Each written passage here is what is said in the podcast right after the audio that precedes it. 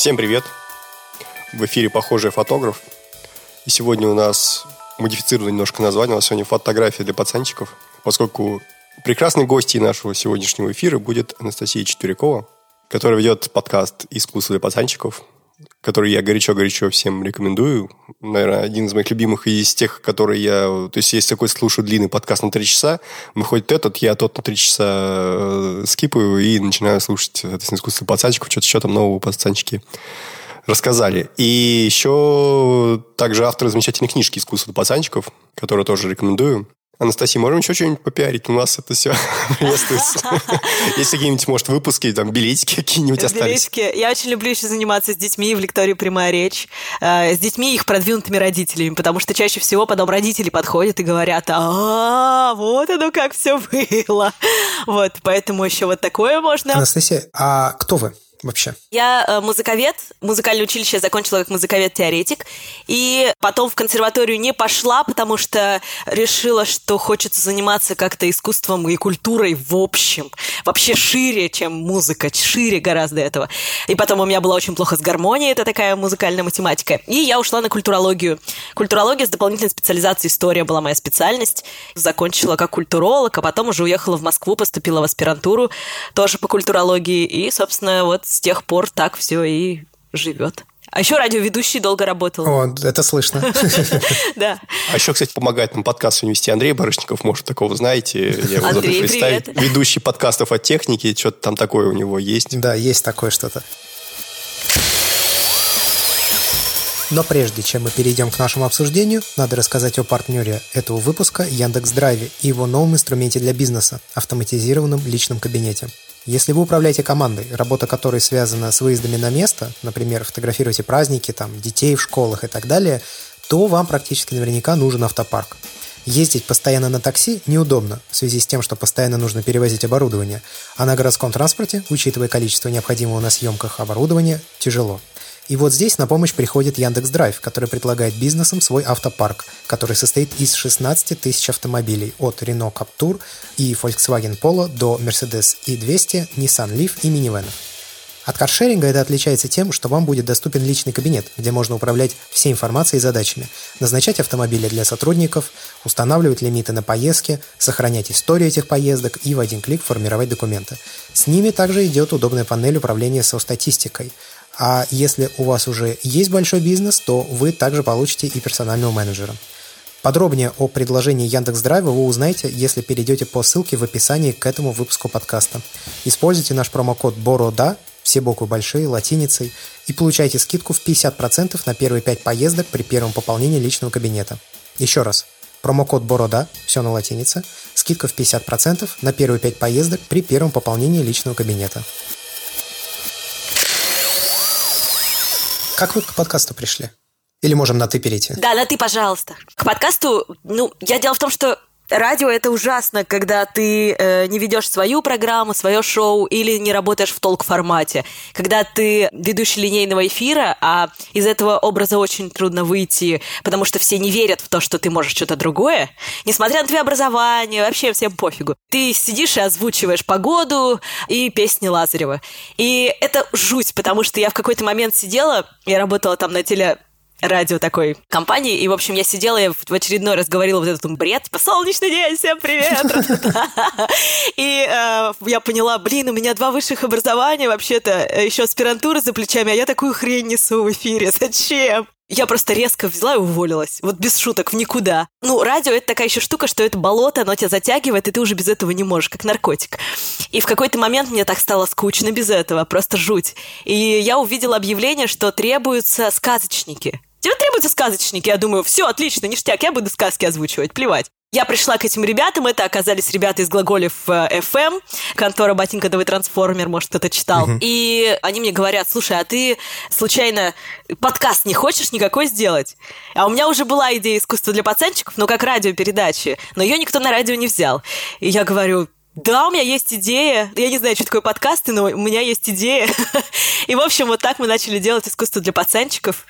И, собственно, вот так я пришла к подкасту. А почему не взяли на радио? Мне кажется, это же такая крутая идея, простым языком рассказывать об искусстве. Понятия не имею. Ни одна радиостанция, а я разослала на все радиостанции, ни одна радиостанция не отозвалась.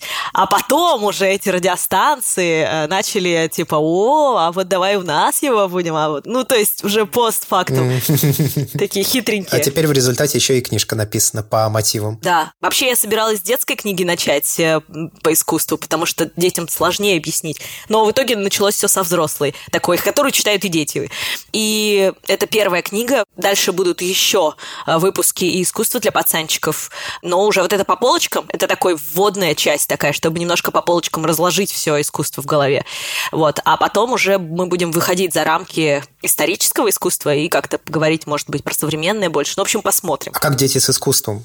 Ну, я могу только по себе судить в данном случае, но я, например, искусством не интересовался практически никак. То есть я, безусловно, его в той или иной степени поглощал. Там родители поехали в оперу условную или на мюзикл или еще куда-то. Крутые родители. И, естественно, там фильмы, мультфильмы, но вот так, чтобы целенаправленно взять и начать изучать историю художественных искусств, ну, лично у меня такого в жизни не было вплоть до 20 с чем-то лет. Как вообще дети сейчас им это интересно? Я думаю, что здесь тоже зависит во многом от родителей, и если родителям интересно, то и детям автоматически тоже. Это абсолютно нормальная такая вещь. И, во-вторых, кто-то занимается в художественных, например, да, кружках, и им интересно расширить. А вообще, честно говоря, дети, с которыми я занимаюсь, это такой немножко социально чуть-чуть выше уровень, чем простые, вот как я росла, например, да.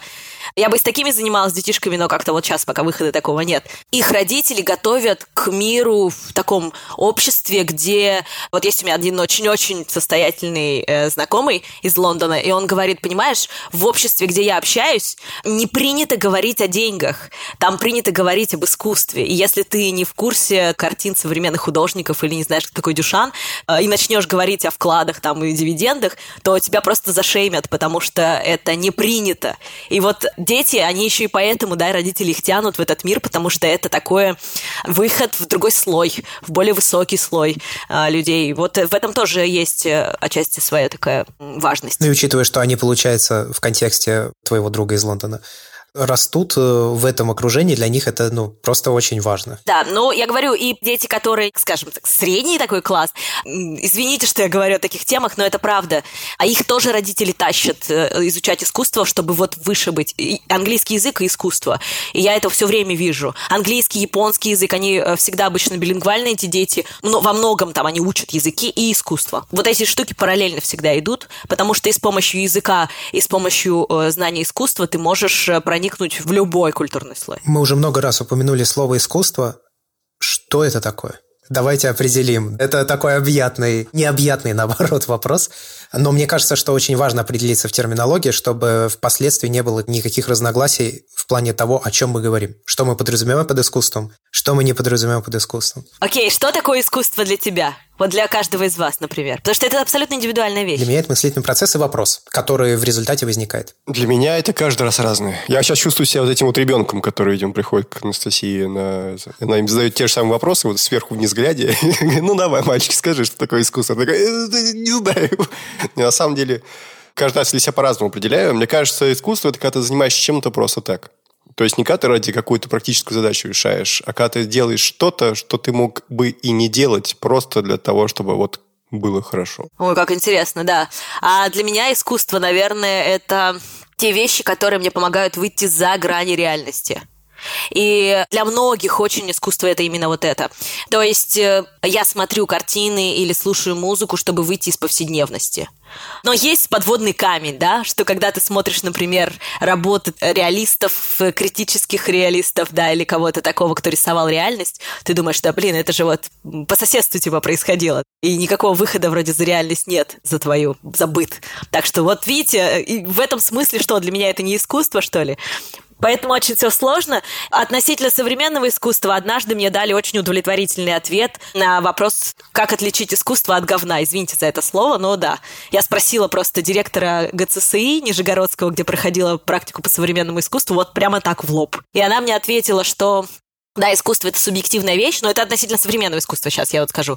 Но искусство это для каждого человека оно должно вас тронуть. Вот вы идете мимо картины или объекта какого-нибудь, которое там в музее названо искусством, и вам, например, вау, круто, да? Вот оно вас тронуло, для вас лично это искусство. Или вы идете, и вам противно смотреть на это, и вы такие, фу, что за гадость, это ваша заливная рыба, да? И для вас лично снова это искусство, оно вас тронуло, да, в плохом смысле, но оно тронуло вас. А если вы проходите мимо работы, и вам индифферентно, и вы такие, ну, нормас, и прошли мимо, то для вас лично это не искусство. И вот эта концепция современного искусства, по крайней мере, современного, мне она очень прям заходит, и я так и отношусь теперь к объектам того, что называют современным искусством. Здесь должна быть важная ремарка, как отличить искусство от говна, за тем лишь исключением, когда говно не является современным искусством. Ну, потому что такие случаи тоже были. Нет, но с другой стороны, это же тоже фу, типа, да? То есть ну, это да. тоже трогает, поэтому это тоже искусство. Да, был такой итальянский художник в начале 20 века, который расфасовал дерьмо по баночкам э, и написал «mère d'artiste», то есть «дерьмо художника». Сколько же раз это слово звучит у вас? У вас было такой подкаст? Никогда. У нас был фильм в прошлый раз, так что мы там тоже много а, чего А, нормально. И он приравнял грамм своих экскрементов к грамму золота. И до сих пор эти баночки, если их перепродают, их перепродают очень дорого. Так что, видите, это все работает. Долговечным оказалось. У меня еще вопрос такой сразу, вот по поводу как раз реализма. На самом деле это вообще вот то, что первое приходит в голову, когда думаешь об искусстве фотографии, потому что фотография э, делается все-таки объективным образом каким-то. То есть это не из головы все сочиняется. По крайней мере, произрастает из э, реакции на действительность. Это фотофиксация. Вот с этого, как правило, фотография и начинается для любого человека, и она с этого же началась глобально в истории. Вот. И с этим вопрос, получается, фотография не была искусством, что ли, пока она была целиком реалистичной? Как только люди начали снимать всякую абстрактную мутату, так и началось? Да нет, ну Даггера вспомните, у него же вообще нереалистичная абсолютно фотография, у него же там все размытое из-за выдержки, и это же вообще импрессионизм такой. Я всегда вот детям рассказываю импрессионизм через фотографию. Я показываю им Даггера, улицу в парижскую какую-то, и показываем потом, например, Мане, бульвар Капуцинок. И э, я говорю, вот смотрите, и та, и та работа, да, не посмотрите, какие они размазанные. Там у Даггера есть фотография, где один человечек на всей улице. Я говорю, а это день. Это тут куча народу ходит на самом деле. Просто их из-за выдержки не видно. А этот парень остановился почистить ботинок, и поэтому он так зафиксировался надолго. Поэтому, мне кажется, фотография и живопись в этих двух вещах очень есть важная штука, особенно в фотографии. Это видение. И если ты фотографируешь, грубо говоря, на мыльницу какую-нибудь э, стакан в, на столе, он и будет стаканом на столе, ничего там особого не будет. А если ты повернешь ее под каким-то углом и увидишь там, не знаю, отражение этого стакана в чем-нибудь, в воде, там какой-нибудь перелив, не знаю, что-то ты изменишь, это станет искусством. Это то же самое, как, опять же, начало 20 века мы возвращаемся, 1917 год, Марсель Дюшан меняет искусство просто в корне. Берет писсуар, переворачивает его на 90 градусов. Видите, он выводит его как бы из реального предмета. Он меняет, он ломает этот реальный предмет. Это уже не писсуар, это уже другой объект. Он уже не так выглядит, как писсуар, он по-другому стоит. Пишет на нем эрмут, он опять же меняет этот предмет. Ну, конечно, для Марселя Дюшана это был прикол, но это все равно стало искусством. Но он изменил этот предмет. Так же точно, как и фотограф. Он меняет как бы реальность, преломляет реальность. И поэтому нет, невозможно сказать такого, что наоборот, вот плохая фотография – это вот похоже, да, на какой-то быт. Тогда, наверное, не искусство. А вот э, хорошее, когда фотограф, э, вот это видение, как говорил э, Анри Картье Брессон, спасибо большое, что вы меня с ним столкнули, потому что, конечно, я знала, кто это такой, но никогда не занималась им, а тут изучила. Помните у него решающий момент? Конечно, да. Вот это важная вещь, которая меняет фотографию и делает ее, собственно, искусством. А с художниками чуть, наверное, им проще в этом смысле, потому что у них нет данности, как у фотографа у них есть белый холст, на котором они как угодно могут э, преломить этот решающий момент найти, да, самим его создать, скреативить и так далее. Фотохудожникам, им, фотографам, им гораздо сложнее, потому что я вижу обычное окно, а фотограф, да, который художник внутри, он у него видение есть, он видит в этом какое-нибудь что-то преломленное, что-то вообще невероятное. Хотя я тоже посмотрю там вот на фотографии Пинхасова я смотрю, я же понимаю, что это метро и тетка в полосатой шубе. Но он так это делает, что я сначала путаюсь, я не понимаю, что это за реальность, как это. И вот это удивительная, конечно, вещь. По поводу плохих фотографий, кстати, тоже Пинхасов э, говорит, что хорошая фотография неудавшаяся плохая. Кстати, да, вот видите, бывает и так. Хотел добавить э, по поводу стаканов, например. Эдвард Вестон, их очень много снимал. Ну, это самая известная, наверное, его работа. Он перец сфотографировал, засунув его в ведро ну, обычное ведро. И это выглядит просто как э, какая-то форма. Ну, то есть даже не сразу понимаешь, что это перец. Вот, это самое крутое. Когда мы заговорили о Дагере и об импрессионистах, я сразу подумал, вот кем был Дагер? Это был человек, который, в общем-то, фотографию практически изобрел. Он был первым фотографом, по большому счету, в полном смысле этого слова. И каков был культурный бэкграунд Даггера? Это человек, живший там в конце 19-го, начале 20 века. Это человек, который э, как раз-таки был наверняка в теме того, как вообще устроено искусство в это время. Как раз появились импрессионисты, уже появлялись экспрессионисты, если я не косячу с датами, правильно? Экспрессионисты уже были в это время при Дагере. Да, да, да, были. Вот. И получается, что ну, было бы логично предположить, что он имитировал свои фотографии живопись. Вот он видел, значит, импрессионистов, подумал, вот у меня есть... Он делал то же самое, просто с другими инструментами, при помощи фотографии. И мне интересно, получается, в такой связи э, вот что выяснить. Как фотография и живопись влияли друг на друга? С одной стороны, э, понятно, что фотография во многом опирается на живопись, и когда фотографы начинают о чем-то спорить, они бесконечно отсылаются именно к живописи. Когда говорят, какой цвет хороший, вот тот, который использовал словно Рембрандт. Когда говорят, по каким законам композиции составлять, вот по тем, которые использовались там с античных времен, золотое течение и так далее. Фотографы сейчас, естественно, спорят о том, насколько это уместно использовать всегда, но это уже дебри с одной стороны, мы видим явное влияние живописи на фотографию, живопись воспитывала фотографию. А с другой стороны, мне интересно, как именно фотография повлияла на живопись, потому что очевидно, что когда у тебя появился инструмент, который тебе обесценил полностью то, насколько ты реалистичным делаешь изображение, художники такие посмотрели, такие, а, ну а о чем нам тогда напрягаться, если можно, короче, уже больше полагаться на фантазию, чем на границы привычного мира? Хороший такой вопрос. Сложный, такая диссертация целая, ну да, интересный. Первое, что мне в голову пришло, это Родченко, э, потому что этот парень работал из фотографий получается и с вот этим плакатным искусством, и с живописью, и вообще авангард. Тут все было настолько взаимопроникающим, что нельзя разделить даже на части. Вот эта фотография, вот это вот живопись, а вот это вот то-то. Э, тут все как-то перемешалось вот именно в авангарде, мне кажется. Что касается Даггера, мне кажется, что у него такая живопись получалась, потому что еще была техника просто паршивая, нет? Как вот сейчас мы говорили, что плохая фотография — это иногда гениально. Это определенно так. А как повлияла фотография на живопись? Есть э, это тоже, да. Например, вот Эдвард Хоппер, если мы посмотрим его работы, боже мой, его э, картины используются в каждом сериале, в каждом фильме. Я сейчас вот не шучу нисколько. Сколько я смотрю фильмов и сериалов, я просто все время... Хоппер, Хоппер, Хоппер. То есть я вижу все время этот вот американский бар за стеклом, да, где вот сидят люди, прямо э, цитаты все время в фильмах по Хопперу. На перекрестке, да, который находится? Да-да-да, на перекрестке. И самое интересное, что его работы абсолютно фотографичны. Так можно было бы сфотографировать. И в этом смысле я думаю, что он как бы фотографию, что ли, нарисовал. И то же самое с э, гиперреалистами, да, мы вот сейчас так скакнули совсем в современность. Гиперреалисты — это художники, которые полностью повторяют реальность. Вот прям фотографию, точнее. Они идеально повторяют фотографию. И если бы их работы увидел Леонардо да Винчи, он бы ушел в монастырь и вообще бы ничего не делал больше никогда. Потому что они достигли вот невероятного мастерства в этом. Ты видишь фотографию, вот особенно на экране телефона, когда ты смотришь гиперреализм, а потом ты понимаешь, что а, это же не фотография, это же нарисовано все. У меня сразу вопрос по этому поводу.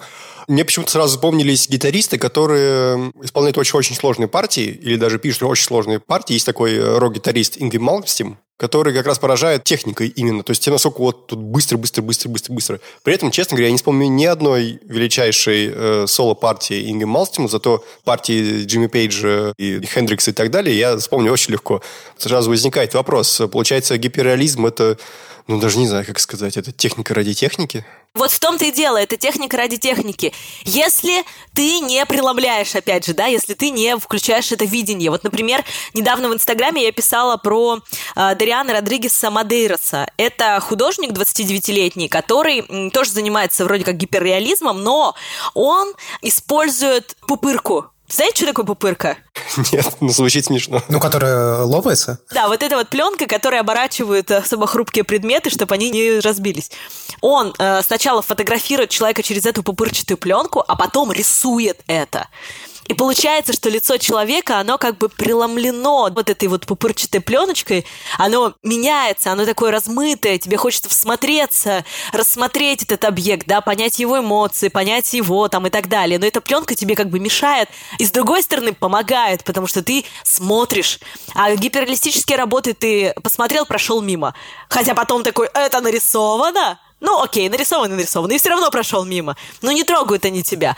А вот если есть это преломление, то вот оно работает. И вот у этого парня Мидейроса, у него как раз вот это вот есть. Можете посмотреть его инст. Это, конечно, вот... Видите, в чем разница? Вот должно быть это видение, должно быть это преломление. То есть, получается, может тот же уровень э, рассуждений перенести и фотографом на другой уровень, то есть э, гнаться за гиперреалистичностью, если вы не снимаете, допустим, предметную фотографию для того, чтобы выкладывать на там, какой-нибудь Валберис. Тут могла быть интеграция Валберис, опять мы это сделали бесплатно.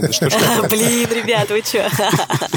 Мы бы поделились, да. Так вот, э, получается, гиперреалистичность реализм фотографии несколько бессмысленен точно по той же причине, потому что, ну, да, ты попал точно там в цвета все, но если у тебя нет такого прописанного пункта тех заданий, то получается ты просто сделал ради того, чтобы сделать. Да, именно так. Это знаете, как э, где-то я уж не помню, была такая шутка про изучение английского языка детям там. Ну, учили мы в школе там this is a cat, и чего, приехал я в Лондон, и что мне это this is a cat? Ну, this is a cat, и что дальше, да? Не обязательно нужно что-то в это вкладывать. Не просто это безотносительную, ну, сфоткал ты, ну, сфоткал хорошо. Ну, фотография чисто технически в своей сути, как мне кажется, гиперреалистична в связи с тем, как объектив воспринимает эту окружающую реальность. То есть, словно ты делаешь портрет человека, ну, если у тебя достаточно хорошая техника, ты видишь там поры на лице, волоски какие-то маленькие, опять же, на этом лице. И все те вещи, которые, как правило, наш мозг отфильтровывает в обычной жизни, потому что это ну, просто лишняя информация. В то время, когда художник-гиперреалист, он как бы наоборот э, работает в противоположном направлении. Ну, то есть он делает в результате то же самое, что делает фотография. Но только напрягается больше. Но только, да, ему нужно для этого напрягаться. Гораздо сильнее, гораздо больше, да. Ну, то есть здесь есть разница в подходе, но результат, в общем, одинаков. А говоря о гиперреалистах, я недавно натолкнулся на художника, но я, правда, вот не запомнил его имя и фамилию, я, может быть, приложу в описании ссылку. Я вообще постараюсь пролинковать все имена, которые мы здесь упоминаем, если получится. Он рисует шариковой ручкой э, портреты чернокожих людей. О, это я не знала. Я знаю Молоткина, который рисует шариковой ручкой, и Фабра, который тоже это делает. А про портреты черных людей не знала. И, собственно, портреты черных людей, выполненные синей шариковой ручкой, ну, выглядит на самом деле очень круто. Просто потому, что ты понимаешь, это по форме лица, носа и так далее, прически. Ты понимаешь, что это чернокожий человек, но воспринимается совершенно иначе. То есть тоже технически совершенно, но такой уровень абстракции сразу добавляется. Мы восхищаемся в первую очередь техникой тут все равно. В данном случае, да, да, я согласен. Вот мне очень нравится, я прямо выписала э, фразу Пинхасова о том, э, как вот фотография обычная может превратиться в нечто, да, вот то, что мы скажем, искусство. А, с какого-то момента магия фотографии стала привлекать меня больше, чем ее содержание. Вернее, магия и стала содержанием. Метафизика узора заменила физику содержания. Каждодневный нарратив достоин паттерна вечности. Ну, больно умно написано, но понятно. Смысл потерял смысл, и гармония диктует миропорядок. И вот дальше он описывает про людей на вокзале там и так далее, неважно. В общем, вот смотрите, как э, произошло, да, то есть что на фотографии, ему стало вообще плевать. Э, тетка в полосатой шубе в метро, ее отражение на эскалаторе. Вот тебе это интересно содержание? Нет, не интересно. Но так как это но сделано... оно и не важно. Да, но оно и не важно. Есть магия в этом некая. И еще есть одно направление в искусстве, которое, пожалуй, стоит тут тоже упомянуть. Это магический реализм относительно фотографии. Магический реализм, в частности, один из самых его знаменитых представителей, это, конечно, Рене Магрит, который яблоко на носу и все такое. Так вот, и у Рене Магрита есть, кстати, всегда фотографии такие же, как работы. Но только на фотографиях он сам, а на работах, допустим, ну, может, тоже он сам, неизвестно. Магический реализм – это когда ты какую-то деталь просто добавляешь в обычную реальность, и она становится некой магией. То есть, э, например, там он взял двух человек, да, намотал им на головы тряпки. Двух влюбленных, они целуются, а он их тряпками замотал, и все и эта картина зажила совсем другой жизнью, обрела кучу смыслов там, в том числе и биографических и так далее. Есть еще такой выход для фотографии, добавить какую-то деталь, которая, ну, как бы, типа, не вписывается, что ли, в эту реальность. Мы магический реализм пару эпизодов назад как раз вспоминали. Я пробовал делать по обучению работу в этом направлении. Ну, Начало положено, не знаю, получится у меня дальше или нет, но интересно, да. Круто, очень здорово. Раз уж мы заговорили о Пинхасове, я такой хотел вопрос задать. Что в себе надо изменить, чтобы полюбить Пинхасова современного? Потому что э, фотографии Пинхасова, которые были сняты вот его еще до вступления в членство Магнум и немного после, они, в принципе, понятны.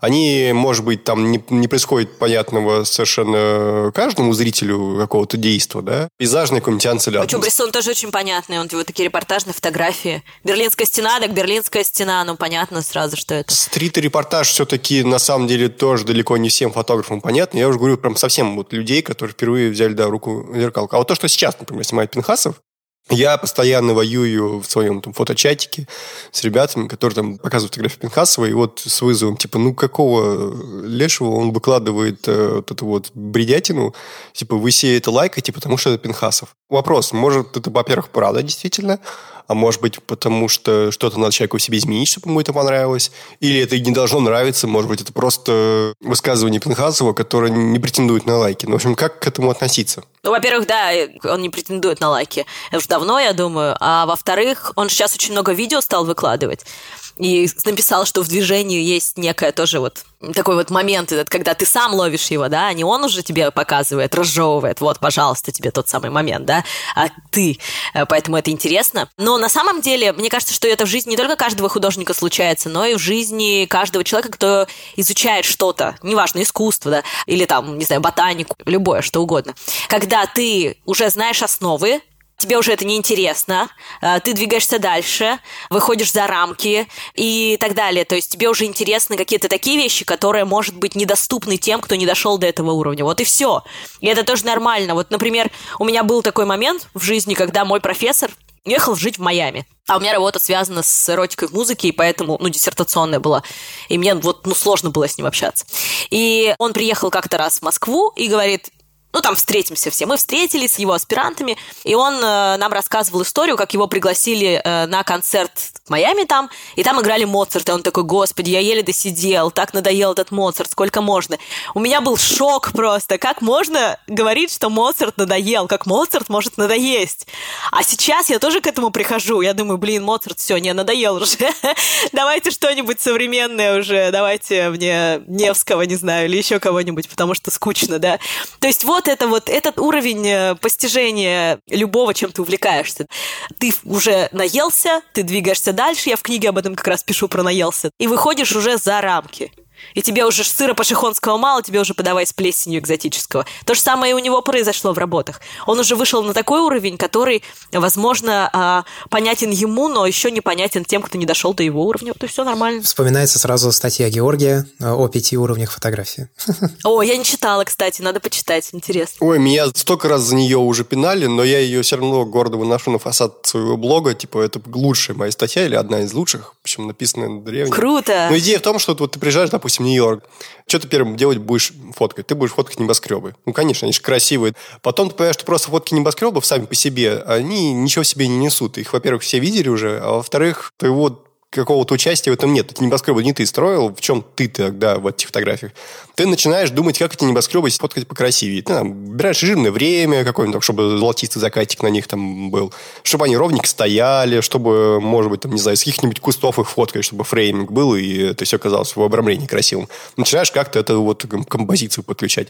Дальше ты понимаешь, что сам по себе небоскреб, это, конечно, хорошо, но вообще-то, наверное, прикольнее было бы шагнуть дальше и снять какой-нибудь то, что снимал, собственно, Брисон. Он снимал не домики красивые на закате, хотя для черно-белой фотографии не очень актуально было, но тем не менее, свет это и свет и есть он начинает снимать людей в этом городе, как вот через них показывать атмосферу того места, в котором он находится. Вот, это уже, соответственно, следующий уровень. А дальше ты начинаешь снимать этих людей так, чтобы избегать абсолютно всех штампов э, фотографий. Мне кажется, тебе очень понравился бы Илья Штуцер, раз тебе понравился Пинхасов. Он как раз из тех людей, которые постараются максимально вообще все штампы выгреть из фотографии Потому что у стрит-фотографии, на самом деле, довольно бедный язык, и очень часто фотографы используют одни и те же шаблонные приемы. Они, допустим, там, видя какой-нибудь красивый задник, ждут, когда в этот задник такой колоритный войдет и фоткают. Это называется прям шагающие человечки, и он на самом деле довольно порицаем среди тех, кто там типа шарит. Вот. Просто фотографируют людей, идущих вдоль красивых каких-нибудь заборов. Это на самом деле и снимать быстро надоедает, и смотреть тем более. И, соответственно, ты начинаешь от этого отказываться, начинаешь снимать стрит, который непонятен никому, кроме там, довольно узкой группы людей, которые стрит снимают, понимая, что это, да, это выход на следующий уровень. Вот. И дальше, соответственно, это движение идет. И в конце концов оно э, закольцовывается в ту сторону, что начинаешь снимать то, что, в опять может снимать каждый. Для, для чего ничего людям не надо предпринимать для того, чтобы снять то же самое. Допустим, тот же Пинхасов, э, вот в том посте в Телеграме, который я тебе скинул, там как раз пример фотографии, который снял, может вообще любой, кто так просто вот телефон навел, сфоткал, получит тот же самый результат. В общем, в конце концов, фотографии гения неотличимы от фотографии человека, который снял это первый раз в жизни, вообще взял в руки фотоаппарат. В связи с этим вопрос. Красивое, должно быть понятно сразу, что это красивое, или красиво нужно напрягаться, чтобы понять, что это красивое, и, грубо говоря, не выдумывать себе, что это красивое? Как решить для себя это противоречие? Ну, опять же, нужно наесться искусства, нужно наесться классического, а потом уже искать красоту в непонятном. Там, например, Джаконда признанная икона красоты, а, например, э, портреты своих любовниц Пабло Пикассо не каждый поймет, почему у нее там глаз на носу, какого фига. Чего тут красивого, да? А в этом, ну, не знаю, это прекрасно, это замечательно. Опять же, только потому, что я наелась уже классического искусства, я могу это понять и почувствовать. И второе, в культурологии хоть я и не люблю, как ее преподают, но все-таки в ней есть очень много плюсов. Так вот, в культурологии есть несколько таких штук называется категории. Категория прекрасного, категория ужасного и так далее. Феноменология такая некая. В общем, умное слово опять сказал, ну неважно. Так вот, нужно, наверное, самому себе понимать и прекрасное, и ужасное учиться. Обязательно на контрасте. Кстати, у Умберто Эко есть э, очень классная серия книг по этому поводу. Уродство, да, есть, э, красота и что-то такое. Он там тоже в искусстве как раз это все объясняет, все эти штуки. И вот как только ты начнешь понимать ужасное, то ты начнешь и лучше понимать прекрасное. Поэтому нужно обязательно на контрасте все изучать. И наесться, конечно, классического, чтобы надоело, чтобы выйти за рамки, и чтобы тебе это тоже казалось клевым. Потому что помните всегда одну вещь. Импрессионизм – это было ругательное слово, их обзывали импрессионистами, типа впечатленцами, потому что никто это не понимал, и всем казалось, что это просто муть какая-то, и нифига не красиво, и вообще. А мы сейчас говорим, о, импрессионисты, так красиво, да? Вот пример яркий. У меня в с этим вопрос. Я точно знаю, что многие фотографы, десятки, большинство подавляющее составляющая в итоге так и не уходит от того, чтобы э, снимать котиков, цветы и э, домики на закате. Как с этим быть? Ну, типа, и ради бога. Или пытаться это изменить, или что? Это их проблема или это наша проблема? Конечно, это их проблема, и проблема их аудитории, которая не хочет смотреть что-то другое, они хотят смотреть котиков, всякие такие простые вещи. То есть вот это что? У каждого свой э, уровень, и кому-то комфортно вот в этом уровне, он не хочет выше идти, и не нужно его заставлять. Не надо его со собой прям вытягивать за уши. Ну, блин, ему комфортно там жить. Все, окей. Но я считаю, что не заглянув за границы своего вот эти вот геркулесовые столбы, да, вот античные, они же очень боялись выйти за границу, и они сочиняли все мифы и все э, сказания именно по поводу того, что вот ты выйдешь за границу, и там тебя какой-нибудь монстр сожрет, да, там гидра будет или еще какая-нибудь штука. То есть, чтобы люди не выходили за эти границы. Это все из-за страха на самом деле. И э, у этих художников э, тоже из-за страха все, у фотографов. И у этих людей, которые смотрят исключительно котиков, тоже из-за страха это все. Потому что они боятся, что не поймут, они боятся, что это будет сложно, они боятся, что им не понравится. И вот этот страх, его стоит перебороть, его стоит идти дальше. Стоит почитать искусство для пацанчиков, понять, что это не все так страшно, и что совсем можно разобраться. В инстаграме моего чата проводится фотоконкурс. Там типа 365 фотографий, и люди каждый день выкладывают там снимки, соревнуются, лучше мы выкладываем. Э, поскольку все друг друга знают, все как-то уже спокойно относятся к фотографиям, которые более-менее непонятны, они даже иногда выигрывают. И эти фотографии попадают, соответственно, в Инстаграм, где попадают во внешнюю среду, и люди их не совсем понимают. я сейчас процессирую комментарий к одной из таких фотографий, и мне интересно, как бы ты на него ответила. Я, вероятно, очень туп, но будьте добры. Те несколько десятков, которым понравилось это фото, поясните, а в чем вообще прикол? Ему ответили, что, наверное, надо реагировать все-таки на собственные чувства, а не на интеллект, когда вы оцениваете снимок. Ему он отвечает, что чувство – это какая-то херня, уж извините. И что все тронулись в этом мире. Искусством фотографии неожиданно стала комбинация двух цветов. Я еще могу разумом это отнести к чему-то вроде черного квадрата, но его писали, импрессионисты писали. А это что и зачем? Давайте уж лучше ебе я понял, что с козой хуже выселяем. Ну, отсылка, видимо, к анекдоту про козу, что, типа, как устроить себе жизнь лучше, заведи козу, а потом ее выдвори за дом. И тогда, типа, все намного лучше будет. Вот как отвечать, когда такие вещи? То есть, если мы вроде сошлись на том, что надо как-то пытаться менять восприятие людей, и, собственно, твоя книга как раз посвящена тому, что надо менять восприятие людей и как раз-таки пацанчиков, тем, которым особенно и не хочется себе что-то менять. Надо какую-то выбрать стратегию переговоров. Что делать? Это офигенно круто. Это же... Мне бы в жизни пришло, что это фотография. Вот мне кажется, для фотографии это самый крутой должен быть комплимент, что это фотография? Как это вообще? Это нарисовано? Да нет, это нарисовано. Круто, очень круто. Я считаю, что это прям в традициях абстрактного экспрессионизма американского, там, Ротко, Полока и, и прочих. И смесь такая с авангардом вообще классная.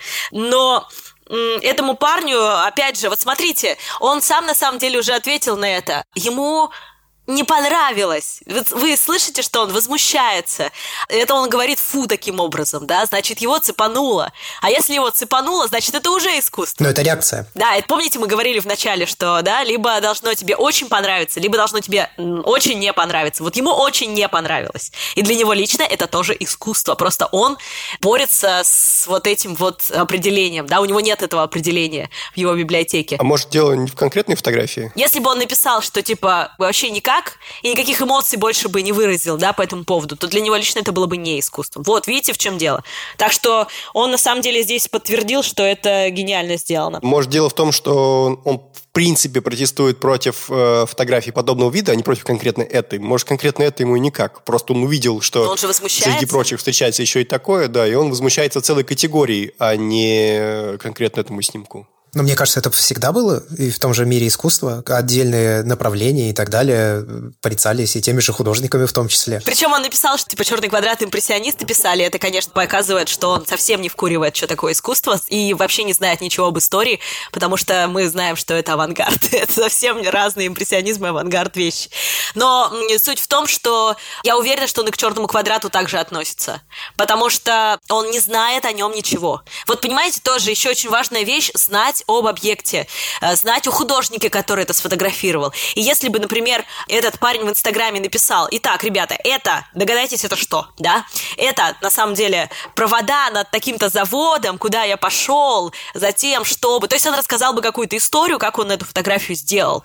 И тогда бы все сказали, вау, вот это гениально, да? То есть иногда нужно знать. Так же, как про черный квадрат, когда меня люди спрашивают, ну что это за ерунда, мой сын шестилетний нарисует такое же, и я им начинаю рассказывать, а как создан был черный квадрат, а что Малевич писал по поводу черного квадрата, а что он вкладывал в это, да, а куда он его повесил, он его на место иконы повесил, например, да, там и так далее, что он им закрыл этим черным квадратом, то у людей сразу появляется, а, тут же есть идея, понимаете? То есть, да, мы сейчас говорили до этого про эстетическое восприятие, а здесь еще можно про идею рассказать. Вот и все. То есть этому человеку еще не хватило просто рассказа о том, где это снято, что это такое и так далее. Может быть, ему тогда было бы, вау, а он в этом увидел, а я бы в жизни не увидел, понимаете? Мне кажется, что как раз э, интенция фотографа, художника, ну, кого бы то ни было, она как раз и отличает, условно говоря, случайный кадр, который сделал ребенок или человек от э, ровно такого же чисто визуально кажущегося простым кадра, который, например, делает Пинхасов. Ну, просто снять-то может. Но осмыслит ли он его? Поймет ли? Ну, Пинхасов, мне кажется, тоже сейчас отказывается от осмысления. Он, типа, идет по интуиции больше. И это круто тоже, на самом деле. Он же его отобрал? Но он отобрал его, да. Есть по этому поводу замечательная книга для всех, кто хочет вот так же, да, рассуждать, как мы сейчас. Сьюзи Ходж написала книгу «Почему шестилетний ребенок не мог бы нарисовать это?» По-моему, называется она. Я очень люблю эту книгу, она про современное искусство, про объекты современного искусства, про разные. И она там, помимо того, что рассказывает, что это такое, она как раз э, рассказывает, почему шестилетний ребенок не мог бы нарисовать так.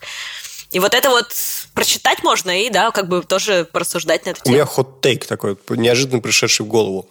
Когда мы говорим о Малевиче, авангардистах, раннявом импрессионистах и так далее, э, мы понимаем, что они в это что-то вкладывали, какой-то символизм.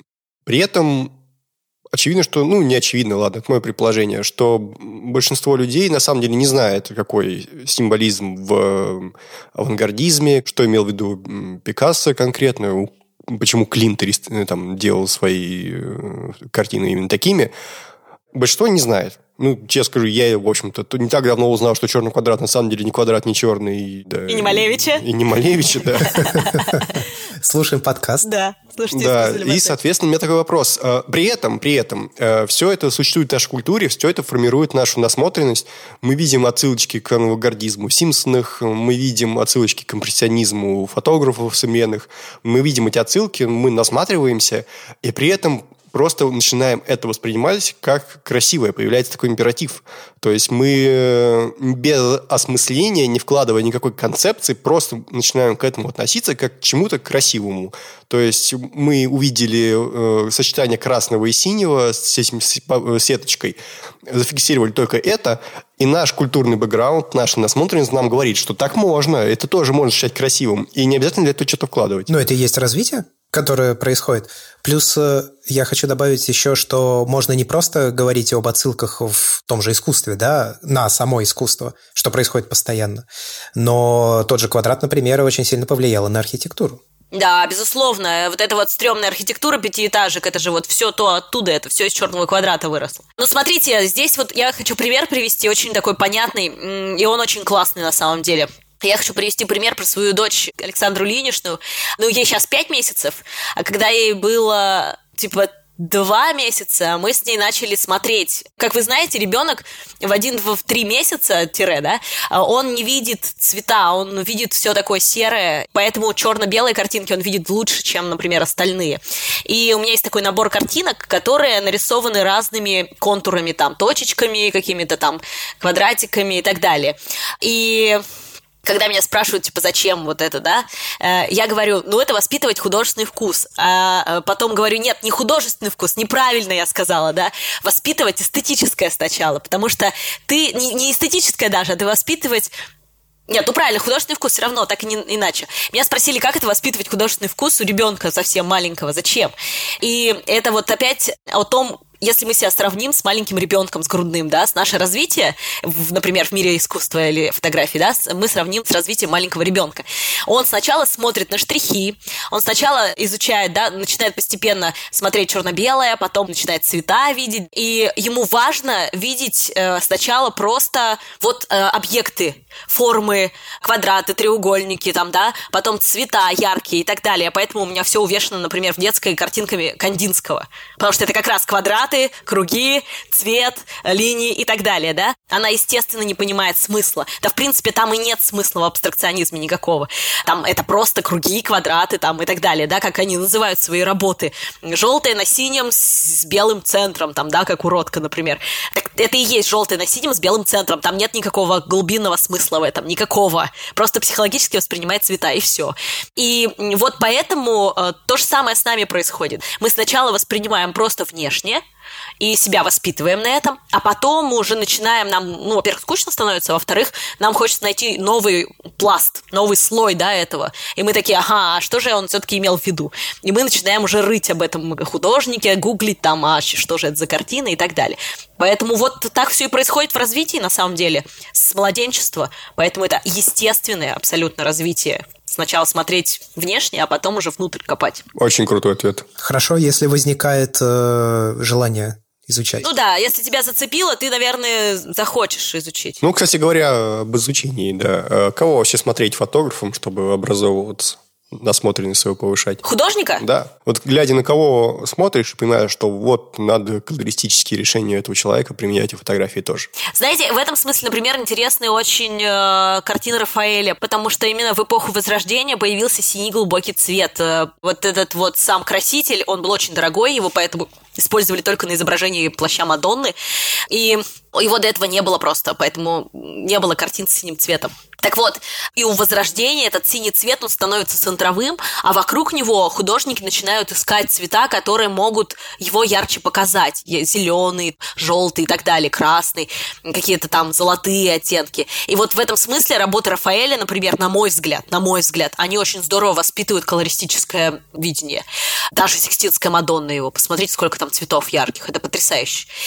Дальше. Конечно же, работы абстрактного экспрессионизма. Это гениально абсолютно, и я их обожаю, честно. И это и Кандинский. Кстати, Кандинского еще и с точки зрения музыкальности можно рассматривать, потому что тонкие линии – это высокие звуки, толстые – это низкие, желтый цвет – это тембр трубы и так далее. То есть его картины, если прочитать э, книгу Кандинского, в которой он описывает как раз это, они еще и зазвучат для вас. Это вообще будет просто вынос мозга. Дальше. Это Ротко и Полок тоже. Это те художники, которые только цветами и линиями могут зацепить вашу эмоцию. Прям чух вас затронуть. И также я считаю, что нужно немножко безобразного добавить сюда и посмотреть и изучить картины Мунка. Это, собственно, основатель экспрессионизма. Экспрессионизма, экспрессию выражать.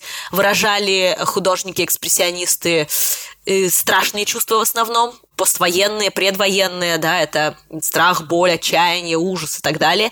И поэтому начните с Мунка, у него это все связано было с детством, конечно, и Крик он написал еще в 19 веке, давайте будем об этом помнить, не в 20 но это для того, чтобы понять, как вот не только прекрасное, да, но и как можно ужасные какие-то эмоции свои на холсте выражать. И еще рекомендация идти и смотреть живьем. Почему? Потому что я не верила в это до какого-то момента, пока Москву не привезли Мунка, и меня не заколотило прямо в галерее в Третьяковке. Меня колотило реально, то есть э, я вышла, наверное, мне нужно было проехать станции типа 4 на метро, чтобы меня немножко успокоило.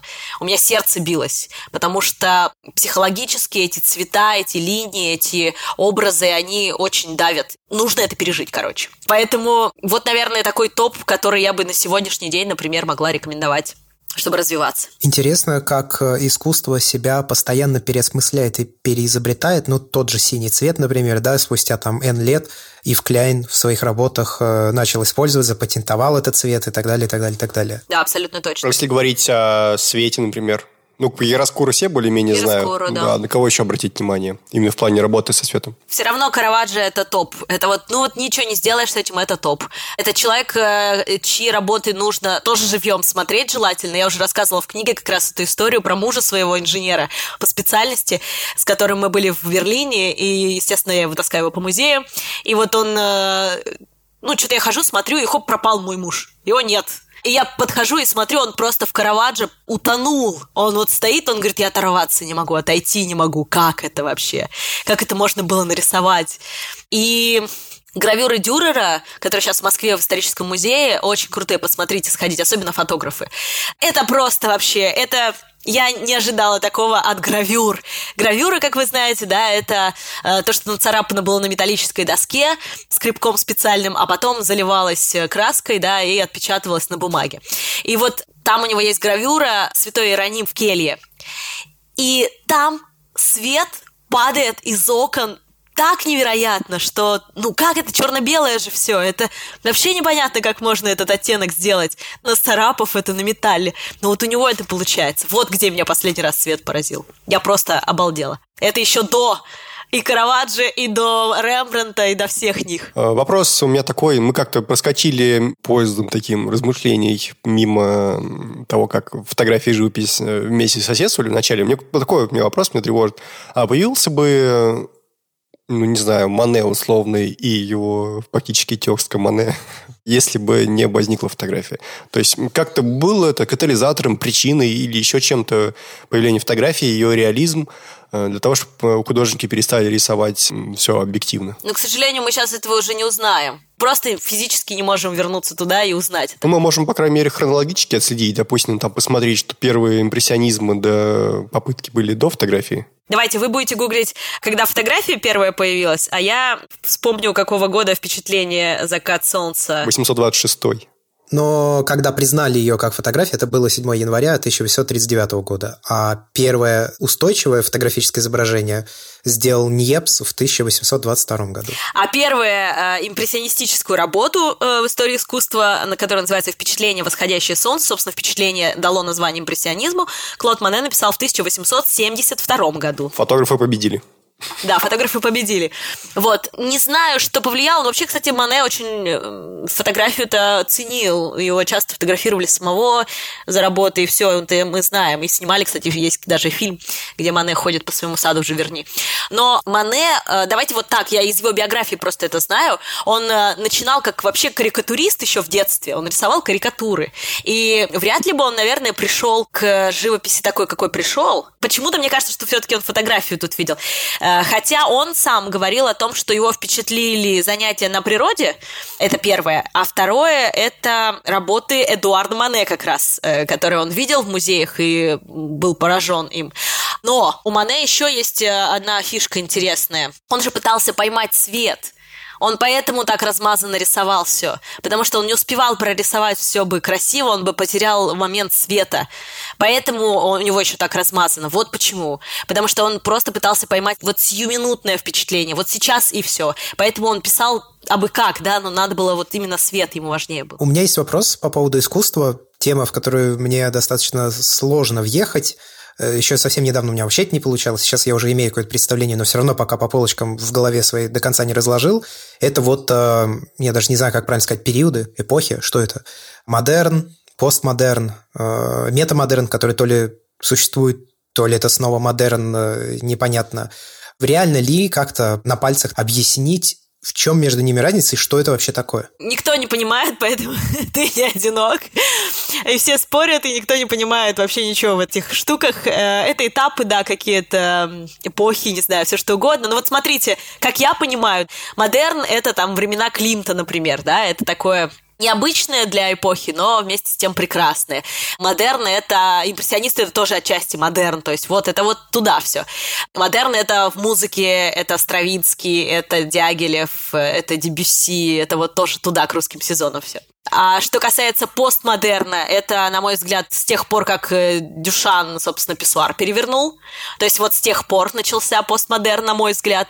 И метамодерн — это абсолютно выдуманная штука, которой пытаются объяснить то, что происходит сейчас. Ну, то есть метамодерн — это цифровое искусство, которое, в частности, эксплуатирует образы часто старого искусства. Вот я бы так объяснила это. Я могу быть не права, это моя точка зрения, я так понимаю эти направления. И еще очень важно разделить современное искусство и актуальное искусство для себя в голове.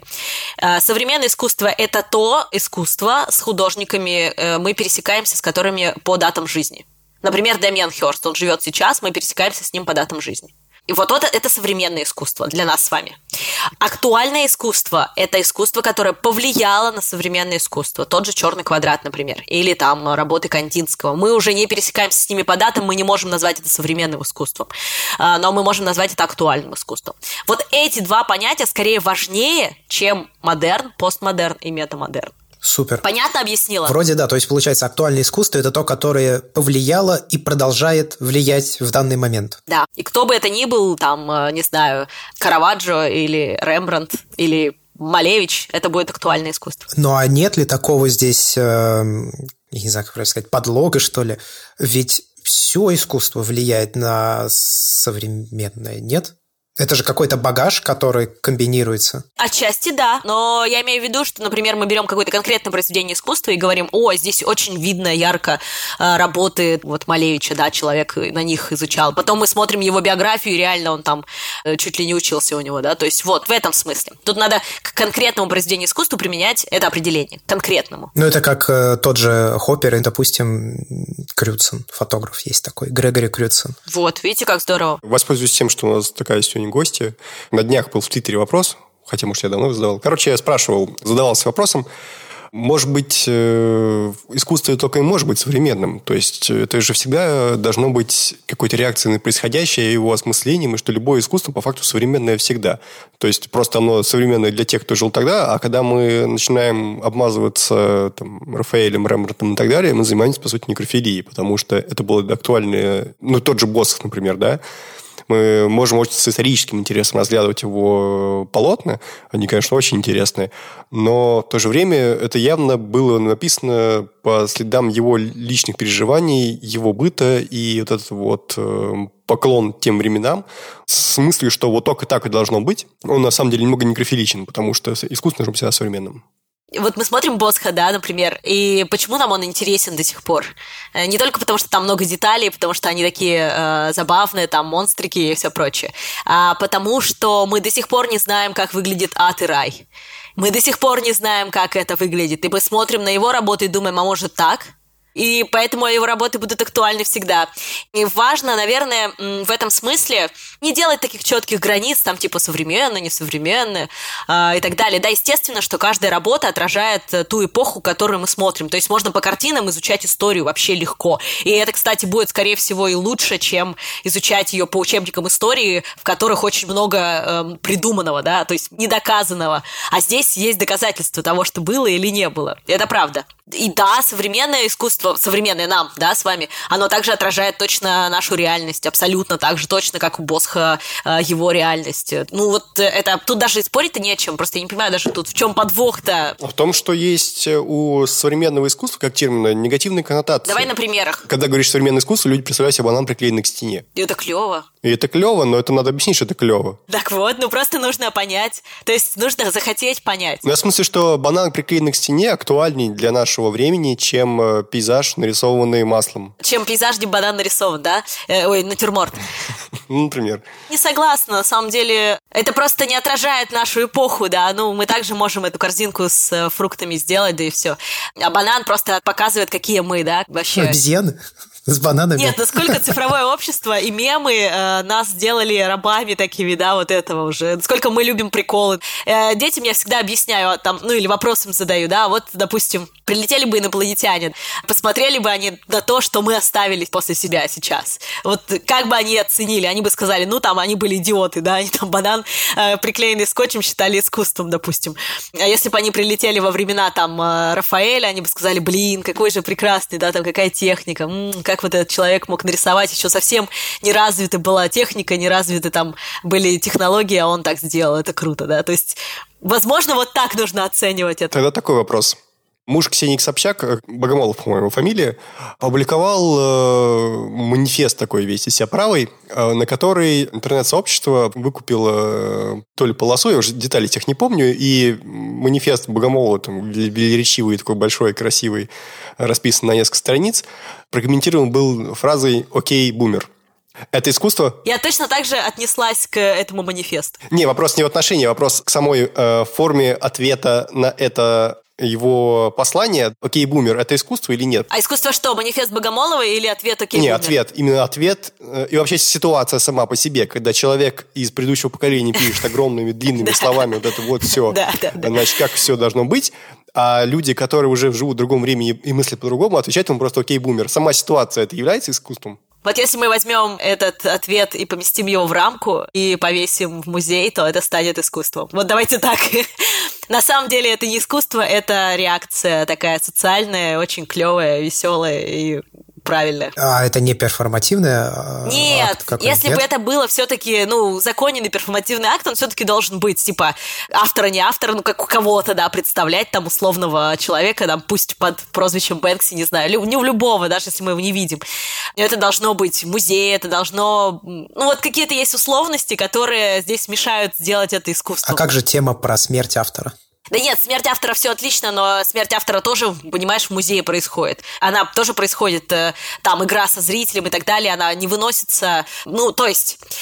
Сложно это объяснить, конечно, но вот вы мне приведете в пример Кулика и скажете, ну он же там на улице тусовался, да, в виде собаки. Он же не в музее был, а это искусство считается, да, современное. Но я скажу, что он около галереи тусовался, да, и это было тоже такое перформанс узаконенный. То есть это снимали, это документировали и так далее. А здесь это пока еще не искусство. Но если это сделают мемом, например, а мемы уже становятся таким цифровым искусством, тогда мы скажем, что да. Вот, понимаете, есть условности некоторые, которые нужно зафиксировать. Просто это все нужно зафиксировать и в некую рамку поставить. И узаконить, грубо говоря. Да, у Бэнкси есть очень клевая фраза, он говорит о том, что не надо недооценивать э, силу большой золотой рамы. Вот так же. Который устроен Шредер. Да-да-да. Например, например. Мне кажется, по поводу банана, ну вот просто сам факт того, что его вспоминают, с ним даже ассоциируют что-то, и что прямо сейчас мы его в том числе уже немножко обсуждали, ну, отвечает на вопрос о том, искусство ли это. Сейчас уже очень много искусства, да, это э, ценник. Если ценник есть высокий, значит, это искусство. Сейчас вот правда, без шуток, я не знаю, к сожалению или к счастью, это тоже такой эквивалент. Но это всегда было на самом деле, дороговизна. И банан, там же его продали за большие бабки, я уже не помню, сколько надо переслушать подкаст про этот банан. У меня есть он про Маурицио Каталана. Так его же купил вроде бы, да, другой художник и съел. Нет, он его не купил, он его просто пришел, сожрал. Это тоже гениально абсолютно. Э, он пришел в галерею, оторвал этот банан, все смотрят, значит, э, прибежали кураторы выставки, а он должен был продаваться после этого. Там уже была цена обозначена, и уже продали его, по-моему. Вот смотри, что он сделал. Он пришел и сказал, здравствуйте, я художник, ты ты ты ты ты я уже не помню его именно Д как-то. И сейчас вы увидите перформанс «Голодный художник». Взял и сожрал этот банан. Вот он обозначил это все объявил. Это очень иронично, мне кажется. Да, абсолютно, круто. И Кателан был в восторге от этого, потому что он такой, ага, заработала. Первый человек, который додумался, да? Столько да. посмотрели. То есть нужно взаимодействие было с этим.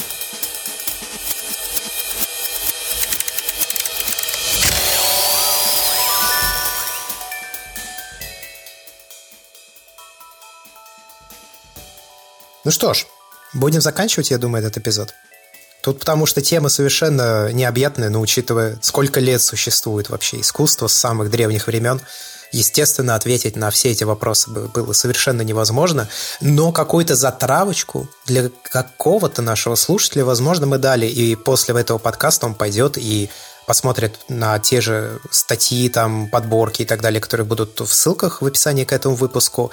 Может быть, пойдет сам что-то почитает. И если это случится, то, ну, какую-то свою полезную функцию, наверное, в общественном плане мы выполнили. Хочется поблагодарить всех за участие. Это было очень круто. Мне кажется, мы продуктивно пообщались. Также хочется сказать, что поддерживать развитие этого подкаста можно на сайте patreon.com slash где вы можете за 5 долларов в месяц подписаться на дополнительный аудиоконтент, где мы обсуждаем не только фотографии, но и другие какие-то вещи. Также у нас есть чат, опять же, для подписчиков на Патреоне, где вы можете напрямую с нами связаться, обсудить какие-то темы, которые были в подкасте, поделиться своими работами. Там достаточно крутые ребята сидят, кто-то выставки даже делал свои. В общем, я был приятно удивлен этому событию. Ну и мы проводим опрос аудитории, это важная информация, о которой я часто забываю сообщить в подкасте. Если у вас есть 5 минут времени, информация обезличена, никак не привязывается к конкретным вашим данным, но ответив на эти вопросы, вы поможете нам в том числе лучше монетизироваться. А за этим все. Будем прощаться. Это был Андрей Барышников. Всем пока. И замечательная гостья сегодняшняя наша, Анастасия Четверякова, искусство пацанчиков. Подписывайтесь. Читайте книжку. Мать всех пацанчиков. Пацана-мать. Пацана-мать, да. Спасибо, ребят, было очень клево. Спасибо.